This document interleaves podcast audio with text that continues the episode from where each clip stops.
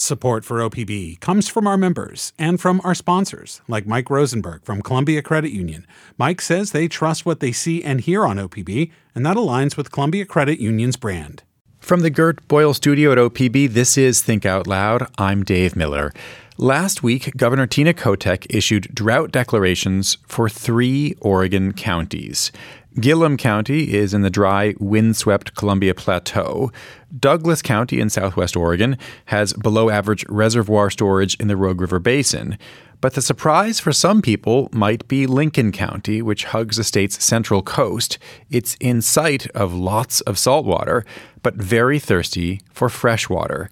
Kaety Jacobson is a Lincoln County commissioner. She joins us now to talk about this declaration. Welcome to the show. Thank you for having me.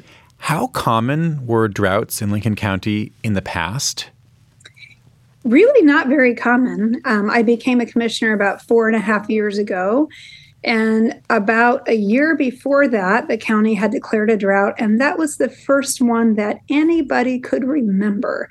Um, some of our, you know, team that has been with the county a really long time, including our legal counsel at the time that had been with Lincoln County for 35 years, couldn't remember ever declaring a drought. So they haven't been that common um, in the past, but uh, in the last several years, we've declared three. Hmm. So that obviously that, that first one was just the, the beginning of uh, this terrible phrase, the, the new normal. What did happen in that? Was it 2017, the first one? See, I think it was either 2017 or 2018.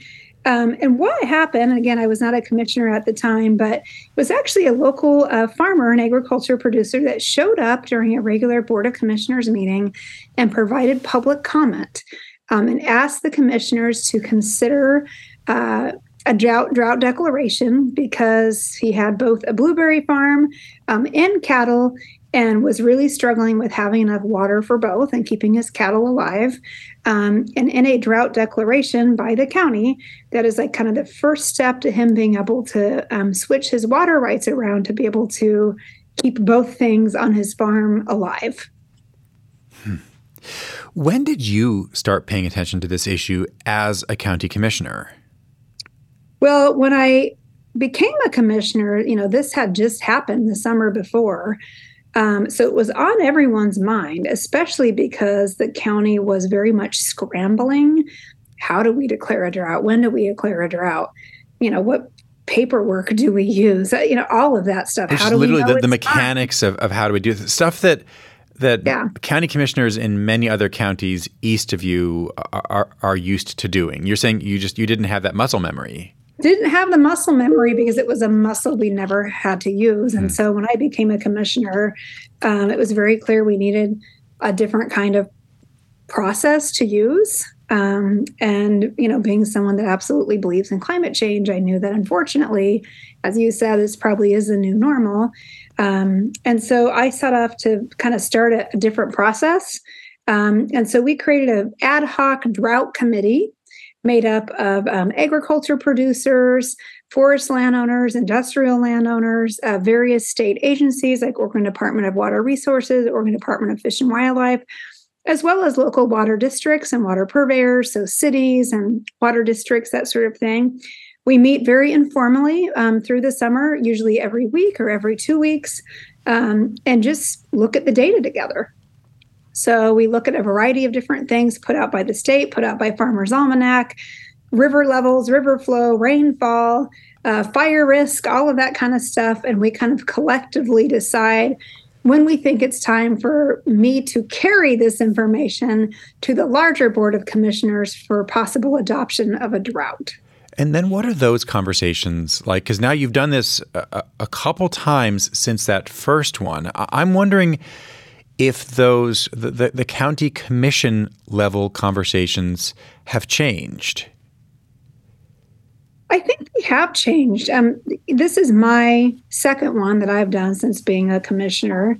Um, they're always pretty easy conversations because, unfortunately, the data is pretty clear, right? I mean, we, are using data and river flows and information to make those decisions. So, when it gets to the commission level, um, you know, Commissioner Hall and Commissioner um, Miller, pretty smart people, so they, they can see the data just like I do. But I think we also all recognize that this is something we have to be on top of. This is something we need to get better at. Um, you know, this is something that is going to be an ongoing issue and something that requires ongoing monitoring. Um, and maybe even earlier and earlier. I mean, this was something we kind of learned in this last process. We, as a committee, and me kind of taking it to the larger um, board, kind of always waited till we felt like, yep, things things are bad. Um, and what we've kind of learned, both talking to water resources, but also other commissioners from other counties, that as you put it, have more muscle memory in this, actually declaring earlier might be better uh, before things get. Why is bad. that? because apparently it, it, takes time. So we declared a while ago it takes time for the governor to maybe adopt that. It takes time um, for people with water rights to go through the process of seeing if they can change those over. You know, the process can be a little slow. Um, and so the county is the first part of that process. So us starting earlier might be more helpful. And that's kind of a lesson, um, you know, we learned this year. So I think the conversations at the commission level are, are always very good. And I think there's recognition there, not just in declaring this particular drought, but recognition that we are going to have to um, get better at doing this. You mentioned that it was a rancher and blueberry farmer who first brought this to the county's attention back in 2018. What else have you heard from county residents, from your constituents, about how they're being impacted by ongoing drought? Yeah, you know, besides just the you know landowners and increased risk of fire, which back in 2020 Lincoln County had the Echo Mountain fire, which burned 300 homes, in Lincoln County wildfire is also one of those things we're not super used to around here, um, and unfortunately part of our new normal. Um, but a lot of comments from residents on recreation. Um, we have several large rivers in Lincoln County. We have the Salmon River, the Yaquina, the Siletz, and the Alsea lots of summertime enjoyment around floating these rivers. Uh, right and lots of comments that you know this year when people went to do their annual you know floating trip down the Siletz or what have you it was more like a walking trip hmm. uh, down the Siletz because there just wasn't enough water to float so lot, lots of that kind of information uh, coming from community partners and from residents what will this drought declaration from the governor mean well, I think it means a few different things. For one, at a basic level, you know, we at least feel seen, right? So there's kind of an emotional component as well that we are in a changing climate. Things are getting really different here. The coast is drier. It's not as wet as it used to be. Uh, and so the, for the governor to adopt that is kind of recognizing what we are all experiencing. So, you know, there's an importance just to that. Um, what it means for our residents, um, and what it means for our agriculture producers and other kind of depends. Um, so the drought in itself doesn't mean that water curtailment has to happen. Um, that's up to each individual water provider, like cities or water district. Um, there is some voluntary curtailments already happening um, in Lincoln County. We have had um, City of Newport. I'm a City of Newport residents, and there's a little thing in your water bill, you know, that the county has declared a drought. We're asking people to take curtailment measures. Um, so, what exactly happens next has a lot to do with what ne- happens next in our environment with rainfall and that sort of thing. Um, but it does provide some extra tools if if needed. Hmm.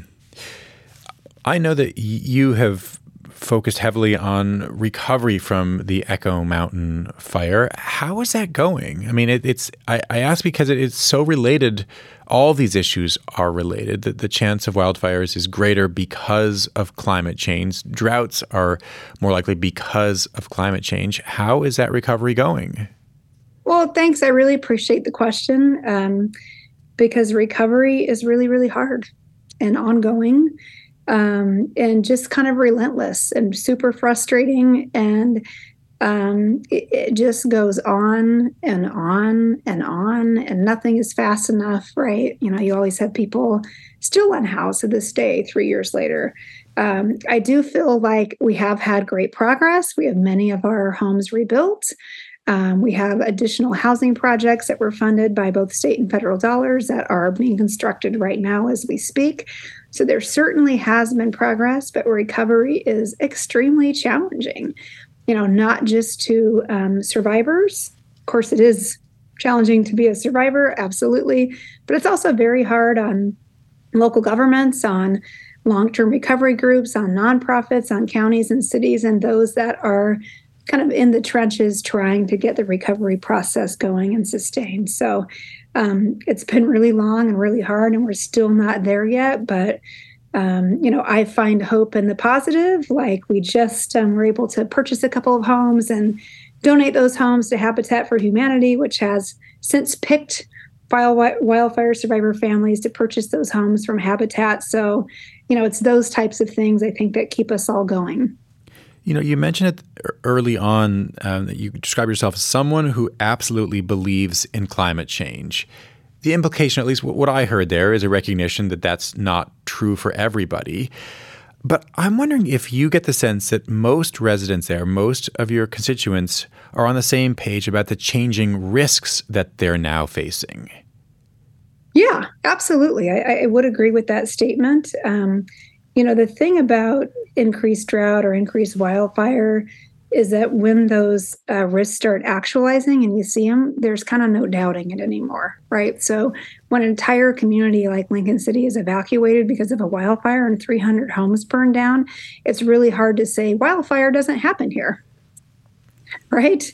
Hmm. Um, when the county has to declare a drought a couple times in the last several years, it's really difficult to say you know, we don't have drought on the coast um, because we do. So I feel like, um, which is unfortunate, you know, the thing I think that's um, getting people to understand what is happening is what's happening. Kaety Jacobson, thanks very much for your time. Thank you. Appreciate it. Kaety Jacobson is one of the members of the Lincoln County Commission.